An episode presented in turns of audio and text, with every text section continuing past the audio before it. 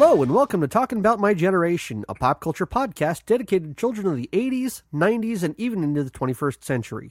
If you're new to the show, welcome. On this podcast, we'll discuss movies, video games, and television shows that we grew up on. I do have my co host Mike with us here. I ain't no hood ornament, Peevy. Yeah, yeah, yeah. There's our reference to the movie that we are covering tonight. Uh, we are going to go, depending upon how you want to judge it, either back to 1938 or back to the summer of 1991. This is when blockbusters were okay. Granted, today we still have blockbusters, but the landscape has changed oh, so Oh, much since 1990. You know, we talked about this last time when we did the Teen Wolf thing for Halloween with the posters. I mean, the landscape for blockbusters in the last 20, 25 years, 30 years has changed so much. And I remember going to the theater and seeing this as an 11 year old. Yeah.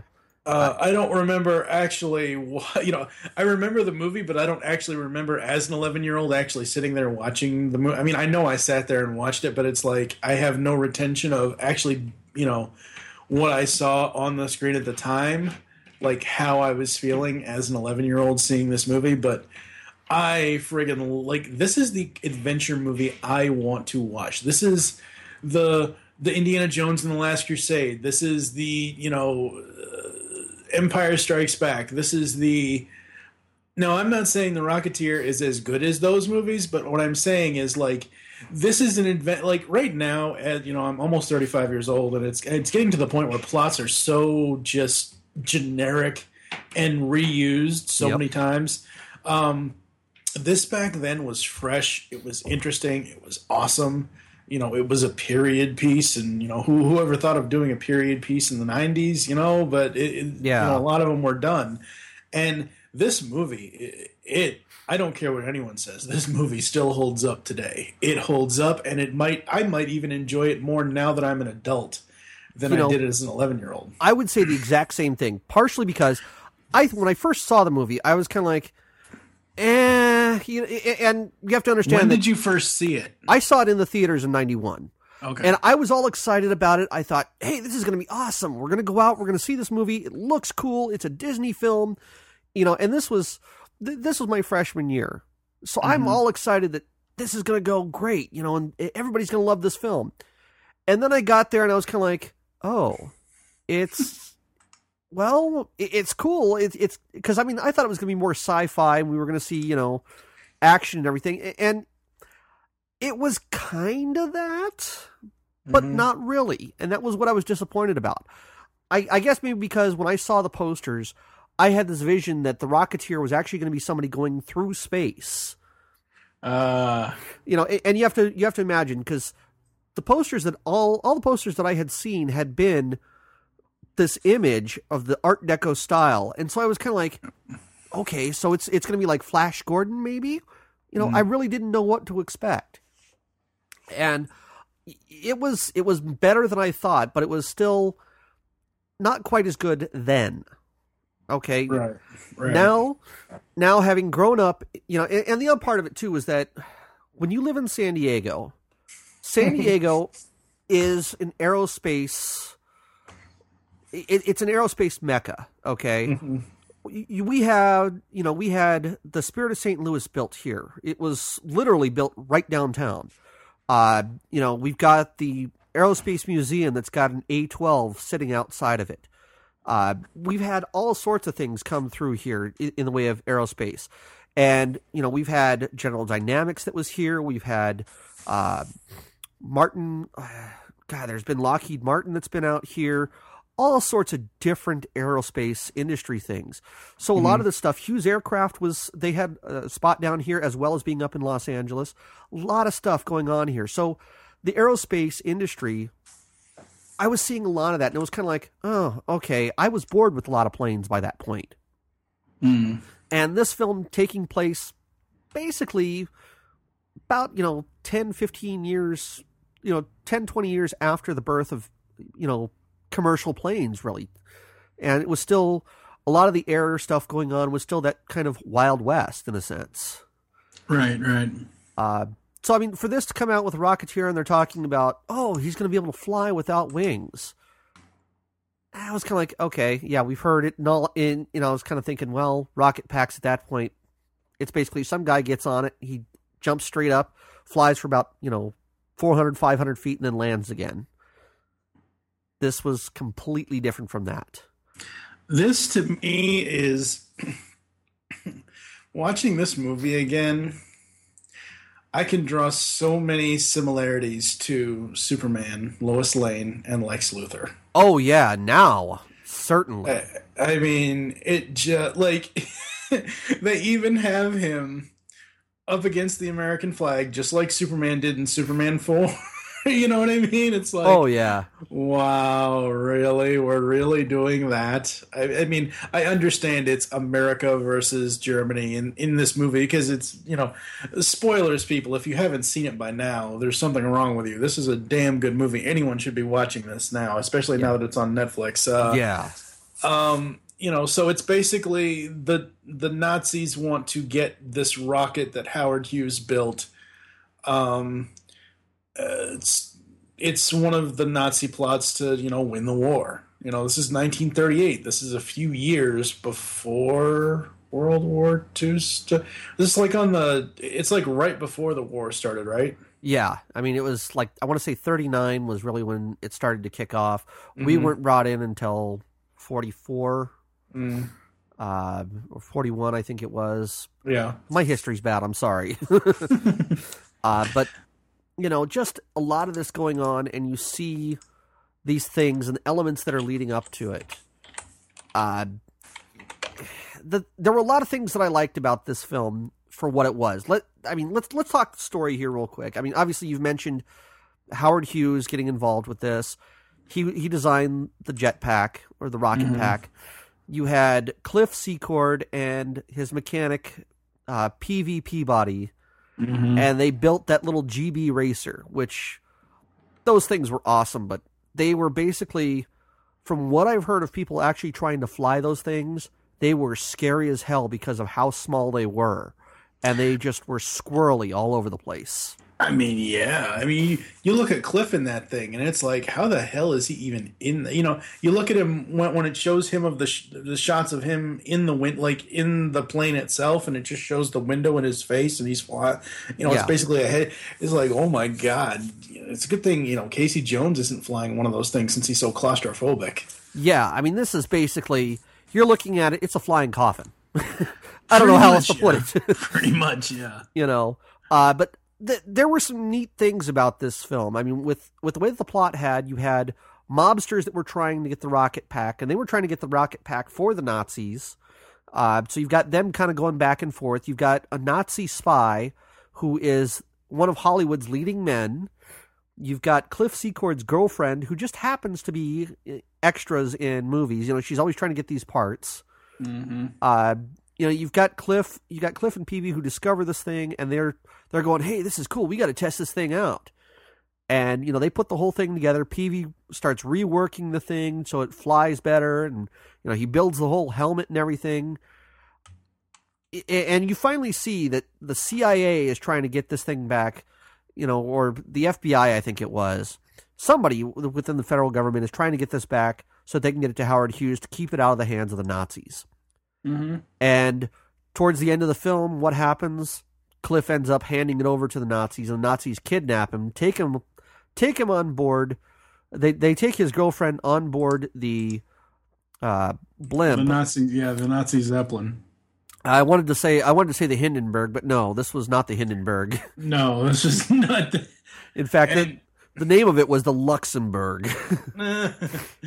Yeah, and this basically is taking place one year before World War II started. And World War II was 39 to 45. So this is one year prior to the war. So this this plan was enacted by the Germans in this story. You know, the, the you want to talk about, you know, pre, you know, pre-planning this is like in the beginning stages before the war started so it's like they're trying to come up with an ace in the hole before they've even started the fighting. Yeah. And, you know, really, Hitler was being, you know, Hitler had come to power, he was really just plotting, and that was kind of the whole thread of this. They they, they Mhm. hadn't actually started to go off and say, "Hey, we're going to take over this and that and everything else." So, uh, but you know, for this story, uh, looking back, looking back for it, you know, twenty years later, twenty what, twenty three years later, awesome, absolutely awesome. I I was enthralled to sit there and go, oh my god, I you know this is so cool seeing all these things now and seeing the planes and seeing the zeppelins flying over Los Angeles. Uh, you know, really looking around and kind of going, man, this is cool, and, and seeing them trying to do some of the barnstorming type of things. You know, the the flights, the clown flight with that horrible piece of crap plane. Yeah. Uh, just was phenomenal. I love. I, I was in heaven for that. uh, you know that that, and then of course when uh, Cliff goes to try and go warn his girlfriend about uh, to go warn Jenny about uh, Neville Sinclair, and they go to the South Seas Club. Seeing that, first off, I've been through L.A. South Seas Club is not like right there next to Grauman's Chinese Theater like they say it was.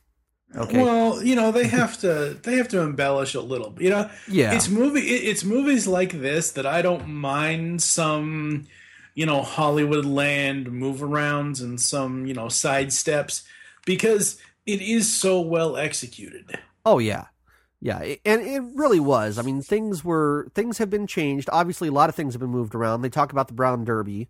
The Brown Derby is no longer right there behind uh, Grauman's. It's actually moved up to Los Feliz in Hollywood, uh, which is like it's like the other side of Hollywood now.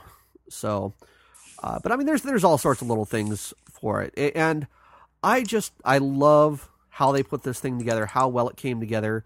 You know the the the big turning point, the MacGuffin, which I thought was kind of good in the movie. They shoot the rocket pack. He gets a hole in it, and it's leaking alcohol. So so uh, Peevy takes his gum, takes Cliff's gum, and sticks it in the hole. Mm-hmm. And then, of course, at the very end, how they get away with it? He peels the gum away and hands it off to the villain, and the villain blows up. Yup. You know, I, I thought that was great. I'm like, okay, you know what? I'll give that. uh, but yeah, you know, I mean, just a lot of the stuff. Seeing the Griffith Observatory, uh, that was that was awesome, and it really still looks like that to this day. You still see a lot of that architecture there. Uh, but yeah, just uh, you know, I was happy for the film to see it and, and have that nostalgia come back for it.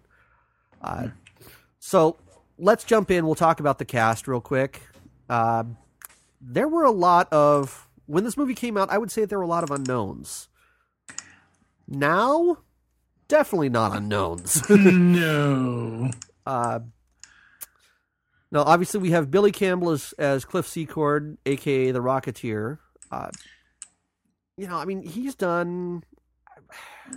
He's not done a lot, ladies and gentlemen. I mean, Yeah. And honestly, seriously, when I first saw his name, maybe I was associating to another character name, but when I saw his name, Billy Campbell, I'm like, hey, is that the guy from? Is that the kid from Gremlins? And I looked at it, I'm like, no, it's not. But Yeah, you know what I found really interesting is, and I didn't even know this. Of course, I didn't really pay attention to the movie, this movie that I'm going to mention when it first came out. But he played the villain in 2002's Enough with Jennifer Lopez. you know that That's was the only other thing that I know him from. my my wife said the exact same thing. We're sitting here watching it, and she goes, "Hey, wasn't he the husband in in Enough?" And I'm like, "I don't know." I went and looked at it. Sure enough, Sure, sure, yeah, sure enough. Yeah. you know, I mean, he's he's done some things since then. He's you know Helix. Uh, he's done that as a TV series, The Killing with Kevin Mhm. Bacon. Um, you know, Full Circle, Killing Lincoln, Copperhead. Um, there might be some people who've heard of uh, Fat Kid Rules the World. It, it sounds like something I've heard of. hmm Uh, he did have a one-shot role on Eureka as Dr. Bruce Manless. hmm Uh, so he's he's been around, you know. He's been around, but he hasn't been around like James Bond has, and I can't believe they had James Bond playing a Nazi. yeah, yeah, I, I, I just can't believe because the Bond films were yeah This was 91, so License to Kill and Living Daylights were way before this. License to Kill was 89, so um, yeah, that was a little strange for me. Yeah, I mean, it was acceptable. I, you know, I was kind of like, okay, you know, Living Daylights was not, and I'm gonna License say this is my more favorite out of the two. Yeah, I'm gonna say this, and I'm probably gonna take shit for this, but Dalton is not one of the favored 007s.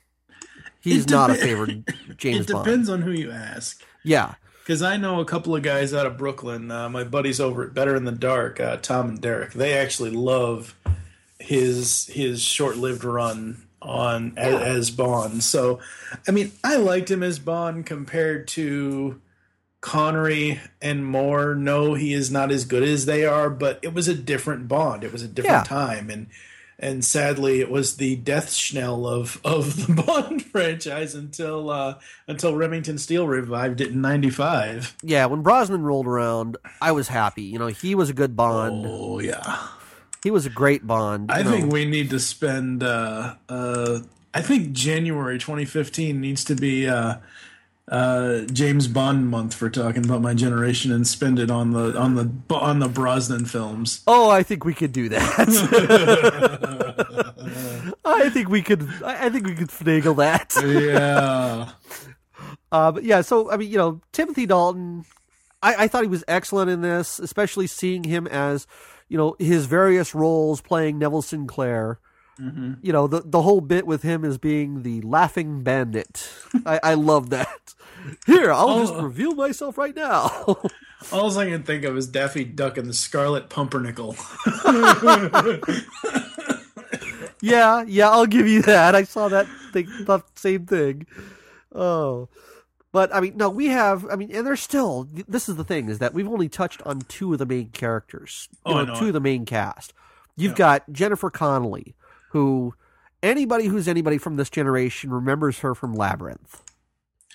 You Yeah, know, you know, the, much, yeah. Labyrinth. Uh, she also showed up in A Beautiful Mind. Uh, she had quite a few things, but I, I looked at her and I was like, eh. You know, I, I all I could think of when I kept staring at her in the white dress was hmm either she's wearing a push-up bra or she's got some huge cans. And I actually told my wife that, and she goes, "Yeah, I don't know. It, she might be wearing a padded bra."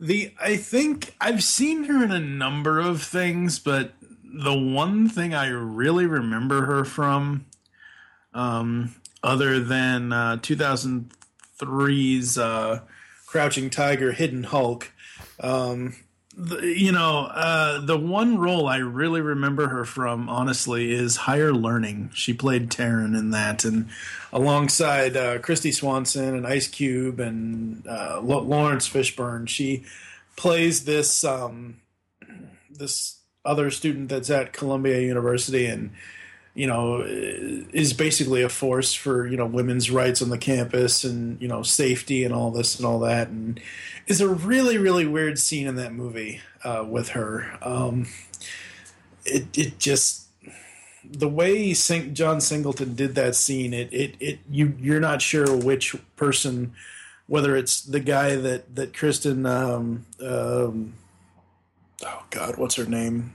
Great um, you're not sure if uh, the character of uh, uh, Kristen Connor, who is played by Kristy Swanson, you're not sure if she's sleeping with the guy she's interested in or if she's sleeping with Jennifer Connelly.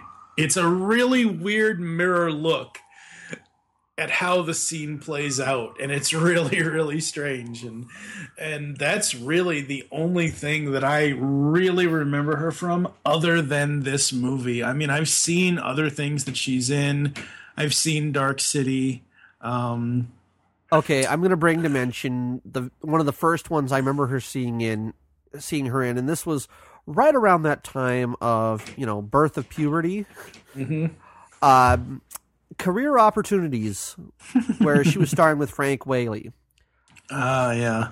There is a scene. They're in like a Target or something like that, and I forget what it is. They're they're both working like you know after hours, and she's there and she's riding one of those mechanical horses, Mm. and she's wearing a very tight halter top. yeah. Yeah, uh, drool. yeah. Homer Simpson drool. yeah. Um, oh. yeah. Uh, more recently, she's been in stuff like The Dilemma from 2011, 2013, Stuck in Love, um, 2014's Winter's Tale, Noah and Aloft, uh, and Shelter. I guess Shelter is coming out or something or other. I don't know. It, it's not linked on here. It just lists it.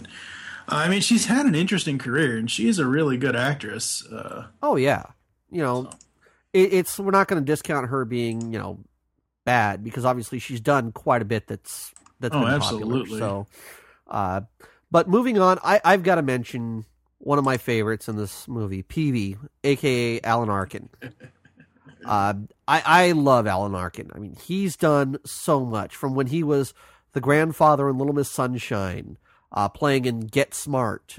He's you know he's one of these characters that you see him and he's always kind of this you know, horrible. I- And I don't want to say horrible, but like he always kind of plays this nasty, beat up man, and then you kind of see him becoming nicer. mhm. uh, he was that way when he was Rance Holloway in The Incredible Burt Wonderstone, uh, which I thought was great. You know, he kind of plays this Lance Burton, uh, David Copperfield type old school magician from like the the 60s and 70s Mhm. and I I love him for that role, and and he just was he was so funny and so smooth, and you get to see him being hilarious in these roles, and then you also get to see him being very serious in other things that he's done. You know, I mean, he, Argo, for example, he's not, you know, he got to play something fairly serious. Mm, yeah, I still have to see that movie. I have not seen it yet. There's a lot of movies in the past two and a half, three years that I have not seen. Yeah, Um, uh, one thing that I always have to bring up is really interesting is from 70 to 71 in some unknown episodes, he plays Larry on Sesame Street. yes, And in 1980, he starred as himself in season four, episode 20 of The Muppet Show. gotta love him, gotta love him. Uh, 85, he was on Fairy Tale Theater, uh, the Emperor's New Clothes episode. Um, he hasn't done a lot of television right now. He's more into movies at this point. Uh, last year, he had, like you already mentioned, The Incredible Burt Wonderstone, Grudge Match, Insecurity. Uh, this year, he had Million Dollar Arm, which we've already kind of spoken about that a little bit. yeah, Um, next year, he's supposed to have something called Wild Oats. Uh, American comedy film directed by Andy Tennant and written by Gary Kanew, Claudia Myers.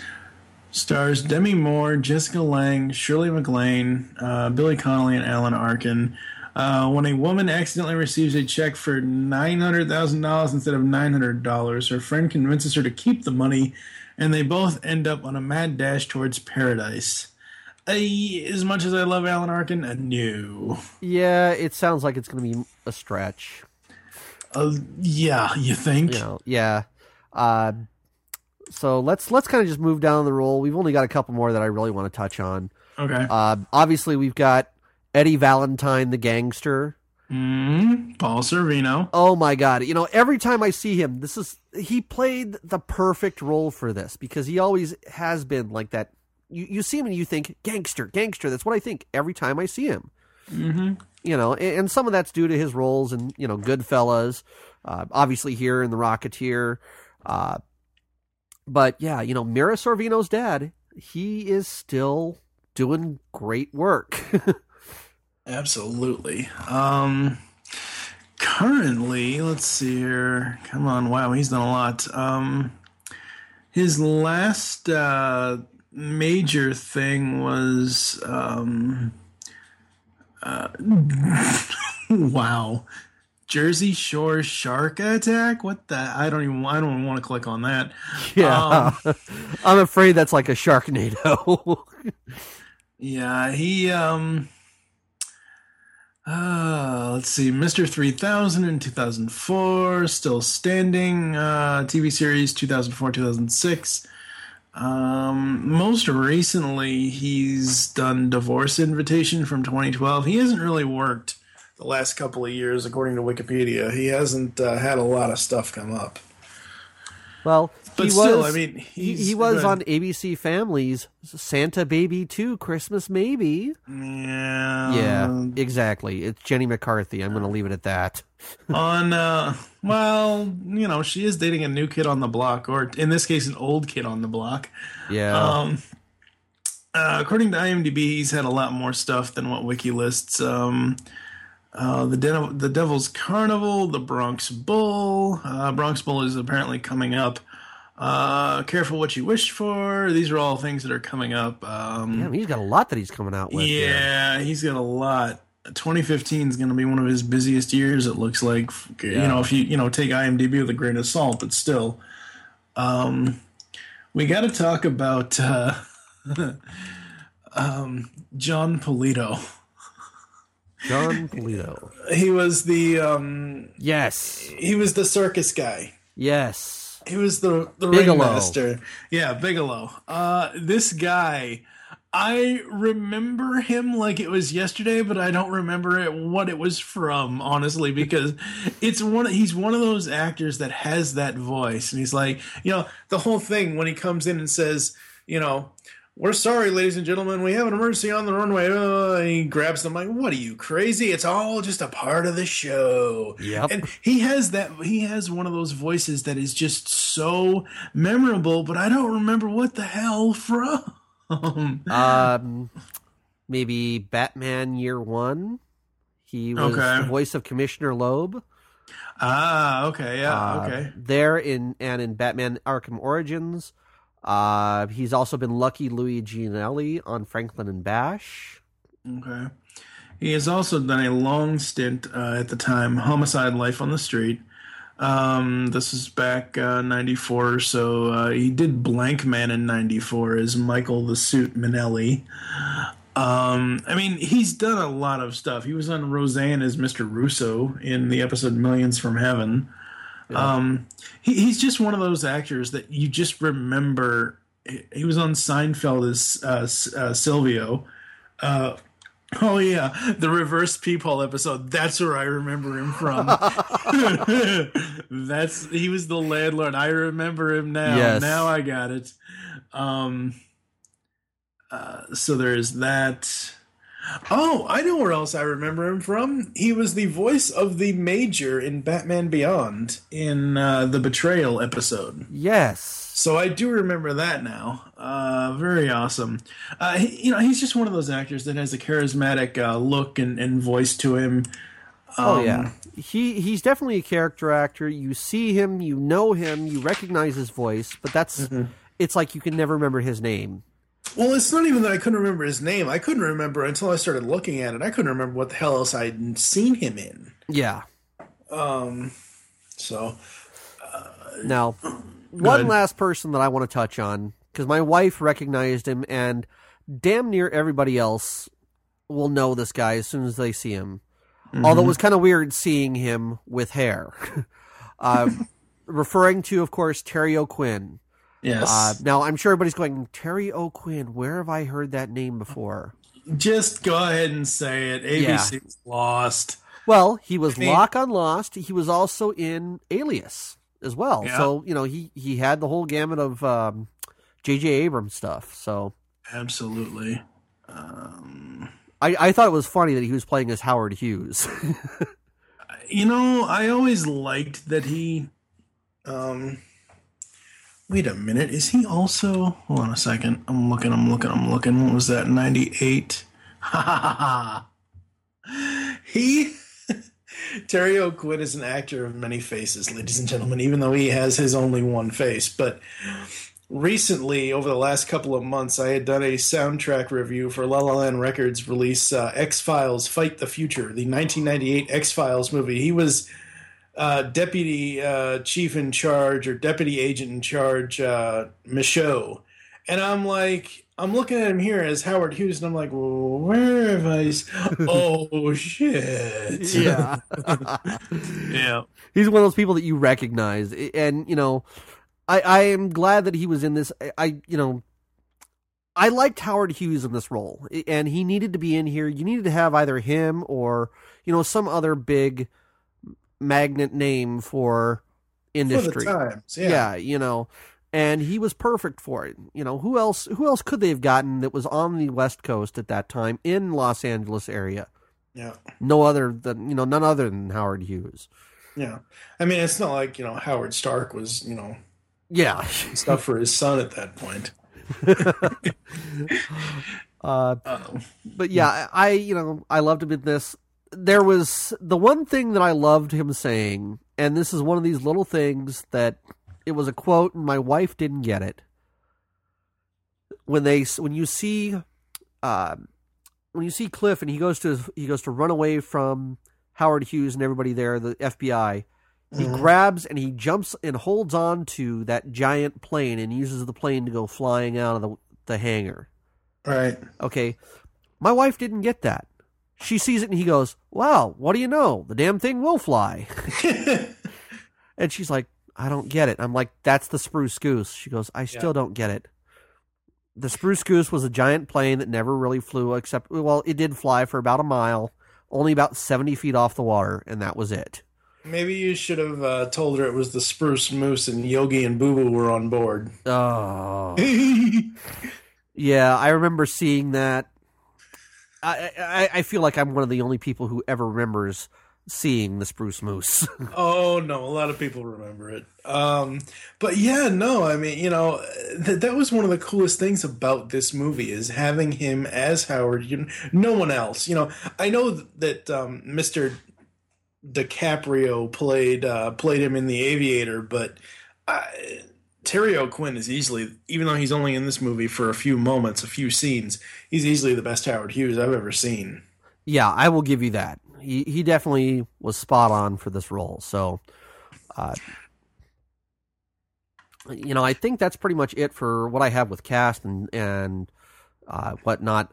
I do want to touch only because I know you were mentioning on Facebook earlier today the music.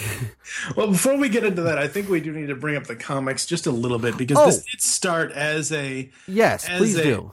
As a comic. It was created by writer illustrator Dave Stevens, who sadly passed away in 2008 at the age of 52. Um, uh, first appear, character first appeared in 1982 in an homage to the Saturday matinee serial heroes of the 1930s, 40s, and 50s. Uh, the the secret identity of Cliff Secord, a stunt pilot who discovers a mysterious jetpack that allows him to fly. His adventures are set in Los Angeles and New York in 1938, and Stevens gave them a retro nostalgia feel influenced by the King of the Rocket Men movie uh, serial and syndicated Commando Cody TV series, both from Republic Pictures, uh, and a pimp, uh, and pinup diva Betty Page. Okay, now here's where I know a lot of listeners might. Um, not be too um, too positive about the movie because they did change the name of Cliff's girlfriend to Jenny Blake instead of Betty. Well, there there's a lot of reason for that. Again, this was a Disney Right. film. Right. They I wanted to keep it a little bit more squeaky clean. Mhm. Betty Page was, for those who don't know, I I, I love Betty Page. Okay, uh, Betty Page was. She did a lot of boudoir pictures and a lot of topless pictures, a lot of things involving like leather whips, you know, the whole S and M before there was really things like Playboy and doing topless pictures. That was illegal at the time for them to sell it. It was considered pornography. And what she would do is she would take topless pictures and then you would get a postcard that would have the that would have a top drawn in and if you just wiped away that all of a sudden you could see her topless. Mhm. so it, there was a lot of that going on at the time and people were this was back in that era a lot of people were going hey you want to you want to buy a picture? You want to buy a postcard here? Guys selling it out of their coats naked women. So you know that was going on and and that was part of what was going on with Betty Page. So that stereotype was hanging around that and they really didn't want to have Betty Page being involved with Disney at the time. You know Eisner was still trying to keep it squeaky clean although that bit when you see WC Fields show up at the South Seas restaurant and he starts staring at her boobs Mhm. I was like, really? wow. Can't believe Disney actually wanted that in there. Yeah. Um, there are uh, several, uh, you know, the, since you know the initial run of the Rocketeer. Um, uh, let's see here. The Rocketeer first adventure appeared in 1982 as a backup feature, issues two and three of Mike Grell's Star Slayer series. Uh, stories continued in Rocketeer Adventure magazine. Two issues were published by Comico Comics in 1988 99. Um, February 8th, 2009, IDW Publishing announced a hardcover collecting the entire series for the first time. So basically, IDW has the rights to this at this point, and IDW has, they're all on Comixology. Uh, we have Rocketeer, the Hollywood Horror. Uh, you wanted more Rocketeer, and you've got it. Missing Scientists, Plucky Girl Reporters, Betty and Cliff, On the Rocks, Mysterious Church of Cos. Cosmicism? Uh, and who is the sinister Otto Rune? Pulp thrills the way you like them, and the Rocketeer comes up against a brand new adversary in the Hollywood horror. So that takes place after the events of the film, I believe. There's also the Rocketeer Cargo of Doom. Um, uh, it was a 30th anniversary kind of thing. Uh, there are four issues in that. There's also a collected edition that's 7.99, so that's not too bad. And then there's the main uh, series that is just collected. Um, it's just a, a, a, collected edition. Let me see here. Rocketeer by Dave Stevens is uh, tribute. Uh, all new coloring. So basically, it's it's the it's those original stories for for five ninety nine in Comixology. So, I mean, there are still comics, and it is pretty cool that IDW still has this. I'm hoping that they will do more in the future. Um, it does say here in the publication notes that in September of 2014, IDW uh, issued the Rocketeer Jetpacked Adventures, a prose anthology of 10 short stories written by authors including Yvonne Navarro, Don Webb, Gregory Frost, Nancy Holder, Nancy A. Collins, and others. These stories cover the adventures of the Rocketeer from 39 through 45. I think so. it'd be good. I, I, I would look forward to it. You know. Yeah. Uh, there are, and I do want to kind of mention a couple things here since we were talking before we get into the soundtrack and the music. Mm-hmm. Uh, because there was all this popularity with the comic book, they wanted to originally have this be a trilogy. This was originally set up to be a series of three movies, and Thank they were God going. It never happened. Yeah. Um, that and a lot of that was due to really bad box office sales. And mm-hmm. this is the thing. There were a lot of other people, a lot of people going to see other movies than this. I think part of it is because of when this came out in the summer. It was a late summer release. Mm-hmm. Late summer releases generally are not popular. Mm-hmm. Uh, so that I, I think that kind of hurt the Rocketeer on that on that front. Well, I don't. It says here it was released June twenty first, ninety one. I mean, that's not really late summer. Yeah, maybe you're right. I, just... I don't know. I you know, hey, you know, maybe it wasn't for people because you know, maybe it was you know, maybe it was for the people that read the old comics and not for the mainstream because you know we just had Indy facing off against the Nazis in '89 in Last Crusade yeah. Know, 91 is, you know, two, three years later. And I don't know. But I mean, the thing had a budget of 42 million and it made 62. No, yeah. It had a, had a, yeah.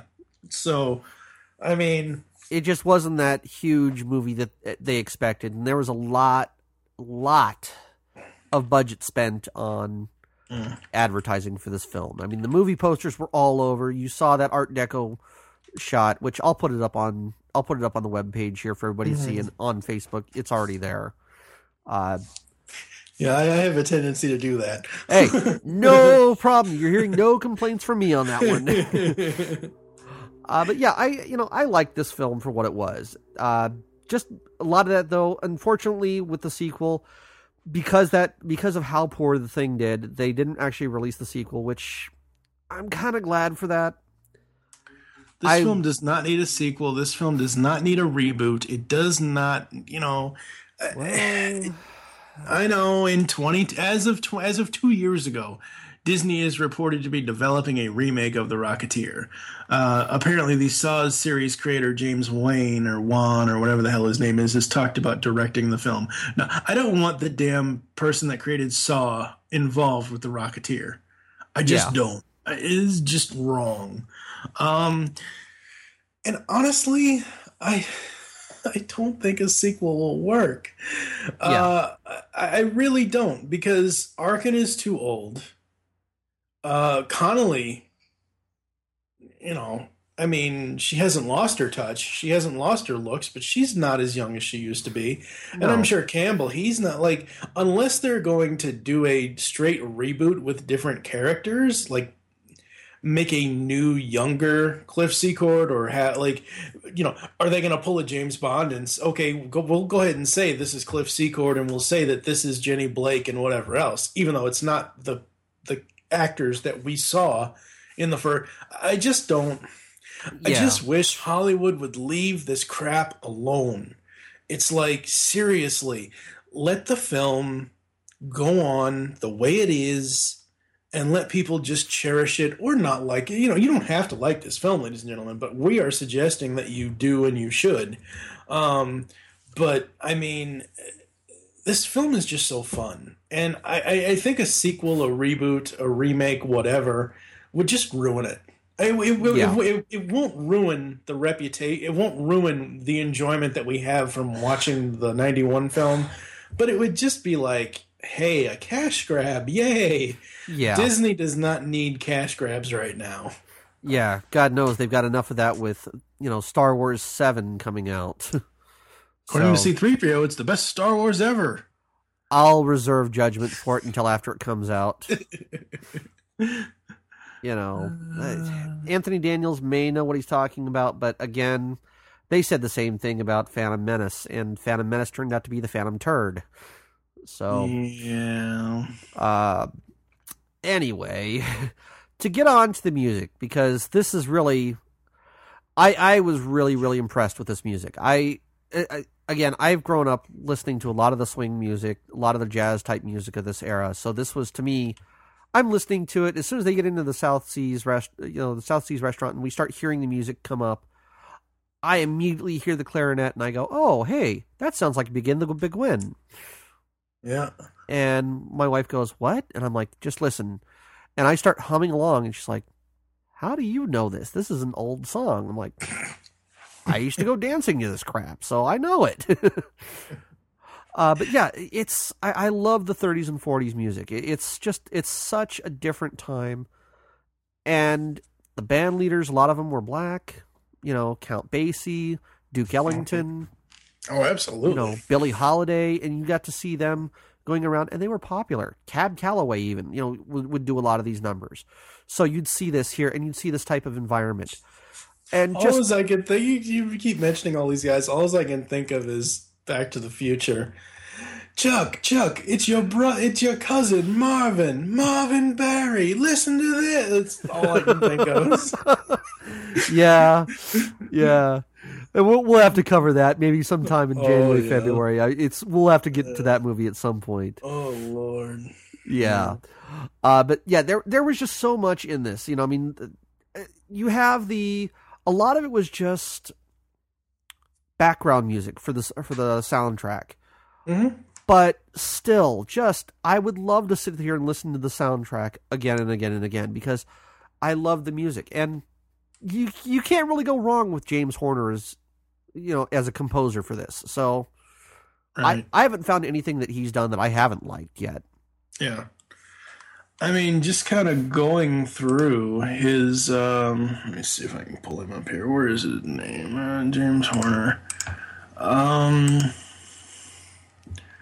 let's see. You know, for film scores, um, you know, 80, 81, Star Trek The Wrath of Khan, uh, Pursuit of DB Cooper, Brainstorm, Gorky Park, Cocoon, Aliens, uh, let's see here.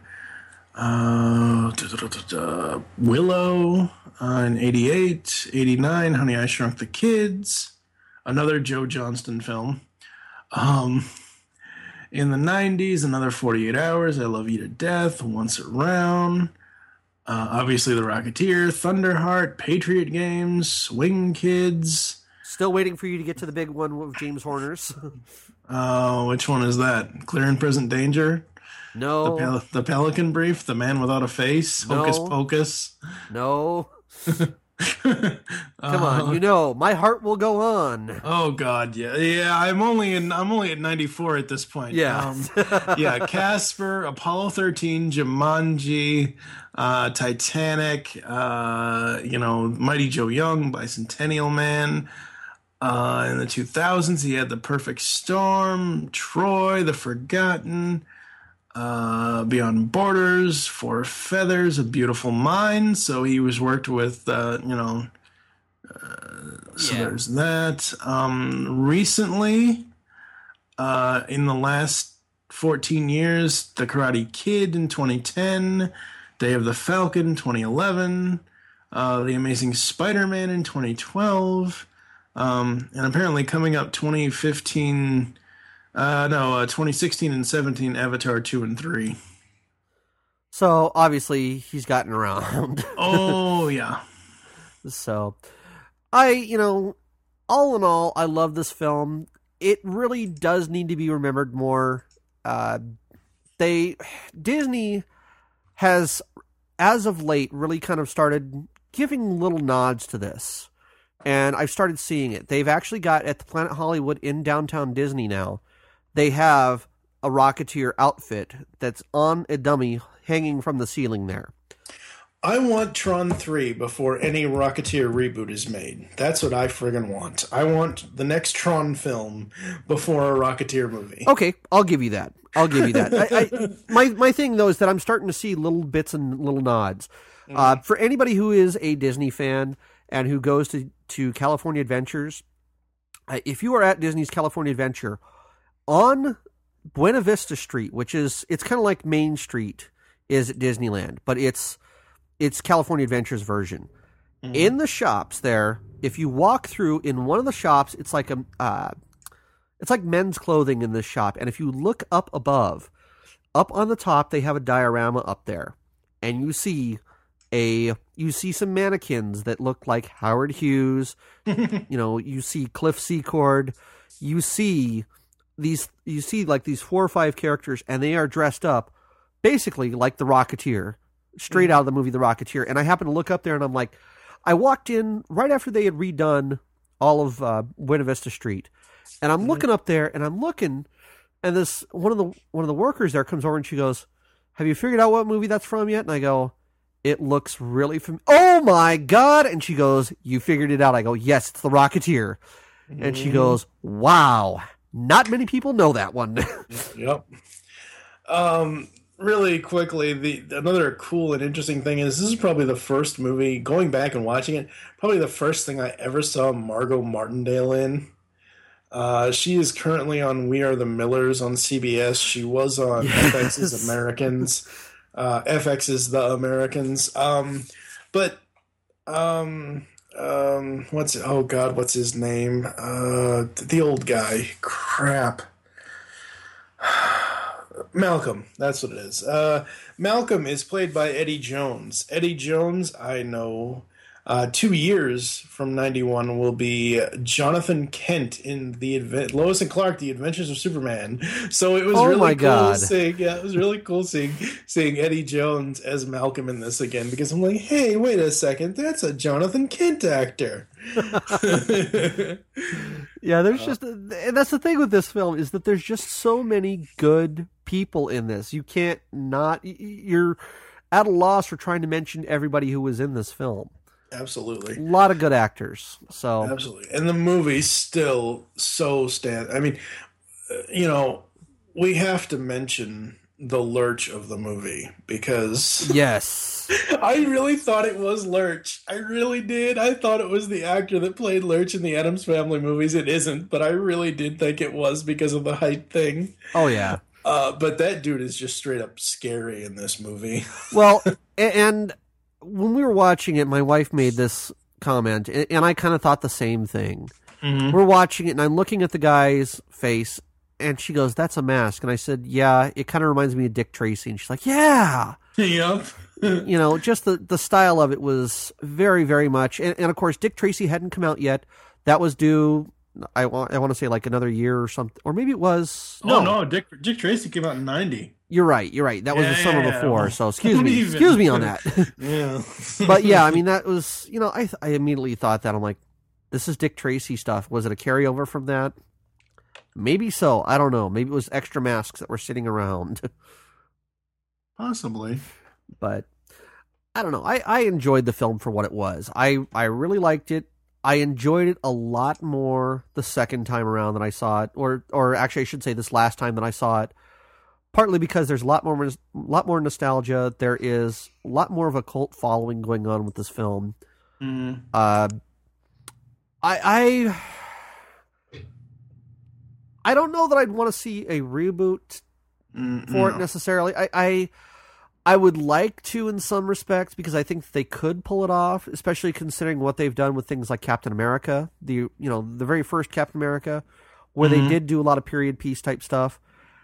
They have a way to make it look good, but at the same time, I'd be really worried that they would screw this thing up royally. You know, Yeah, no, I no. This does not need a remake in uh, at all. It just doesn't. yeah, Um, it really, really doesn't at all. It's just one of those movies that needs to live on in its own infamy and just leave it alone. yeah. Well, I think that's pretty much it for everything that I have for this film. Have you got anything else that you want to kick in here? No. Okay. Uh, I do want to go ahead then. We will thank everybody for listening, but I do want to bring up some some likes that we've had with talking about my generation here on our Facebook page. Uh, we actually have had a bunch of likes this week. I'm not sure why, but I'm glad for it. Please keep liking the page. We have had uh, Callum Davies, who I believe is from the UK. I wasn't able to see who that where he's from on his Facebook page. Uh, we have Alejandro Aponte Rivera from Colombia. Dan Ritchie from Illinois, Mario Alberto Ser- Severa- Severiano Rojo. I think that's how you pronounce it. I apologize if I'm butchering your name. My Spanish is very poor, even though I've lived in Southern California for numerous years. uh, Mario hails from Mexico. Uh, Rosanna Robertson out of New York. Michael Allen Tucker out of Texas. And Jonathan Harriman Lotta out of Maine. Uh, so thank you all for liking the page. I think you know what. If this keeps going at this rate, I'm going to have to hold another contest here and give something away. Not sure what yet, but I've got I've got some things floating around I can give away. So I may have to work on that. Uh, again, you know, thank you all for listening to this. Uh, please leave us feedback. I have not looked at iTunes yet to see if we have any new feedback reviews. My iTunes keeps crashing with a new version, so I'll have to do that later. Uh, but thank you all for listening. Please go leave us voicemail. Uh, you can leave us a voicemail uh, at 760 659 0242. I'll play it on air if it's if it's not too foul. Uh, if you hate us, please give us feedback and let us know. I'll you know say what you guys thought of us. If you hate it, great. I'd love to hear it. uh, you know, again, tell us what you think. If you like the episodes, it looks like we had quite a bit actually from everybody talking about this film today from what was posted. So I think we're going to have some good feedback on this film. Absolutely. And now, Mike, do you have anything else that you wanted to bring up for? Uh, Just head on over to geekcastradio.com. We have got a ton of content over there. all right, we'll go ahead and head off here, and I'll probably pull. I don't know what I'll pull out yet for music. We'll we'll figure something out.